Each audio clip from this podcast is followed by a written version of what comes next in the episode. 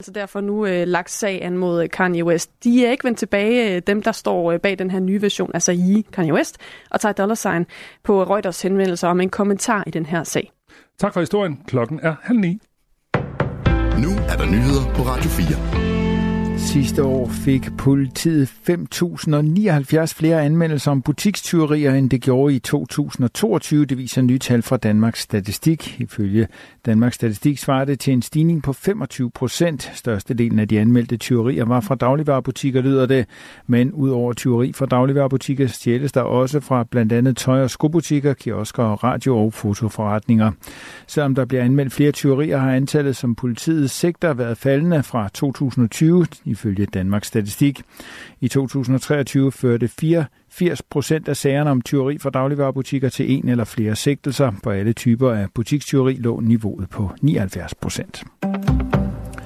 Både USA's ekspræsident Donald Trump og landets siddende præsident Joe Biden har sikret sig hver sin sejr i delstaten Michigans henholdsvis republikanske og demokratiske primærvalg. For Trump var det endnu en magtdemonstration internt i partiet, og for hver gang de republikanske vælgere giver deres holdning om præsidentvalget til kende, ligner Nikki Haley en i tiltagende grad usandsynlig udfordrer. Haley har svoret at kæmpe til den bidre ende, men flere medier spekulerer i, om hun alligevel kan finde på at droppe sit kandidatur for at redde sit politiske liv. Mens både Trump og Biden ser ud til at tage nemme sejre i Michigan, holder særligt Biden formentlig alligevel nøje øje med svingstatens resultat. Michigan har en af USA's største arabisk-amerikanske befolkninger, og en kampagne i delstaten havde på forhånd opfordret de demokratiske vælgere til at stemme blankt på grund af Bidens støtte til Israels krig i Gazastriben. Cirka hver fjerde indbygger i Gazastriben er bare et skridt fra hungersnød, og det er næsten uundgåeligt, at området bliver ramt af udbredt hungersnød, hvis ikke der bliver taget affære. Sådan lyder det fra Ramesh Raya Singham, som er direktør for koordination ved FN's Organisation for Humanitære Anlægner. Mindst 576.000 mennesker i akut fare for hungersnød. Et ud af seks børn under to år lider af akut fejlernæring, og i praksis er hele Gazastribens befolkning afhængig af sørgeligt, utilstrækkelig nødhjælp for at overleve. Ifølge Raya Singham døjer FN og andre nødhjælpsgrupper med overvældende hindringer for at få selv et minimum af forsyninger ind i Gazastriben. Han nævner blandt andet lukkede grænseovergange, restriktioner af den fri bevægelse og kommunikation, besværlige godkendelsesprocedurer, uro, beskadigede veje og ikke eksploderet ammunition. Israels FN-ambassadør Jonathan Miller hævder alligevel, at Israel har forpligtet sig til at forbedre den humanitære situation i Gazastriben, og at mængden af den nødhjælp, som kommer ind i området, afhænger af FN's og andre organisationers kapaciteter.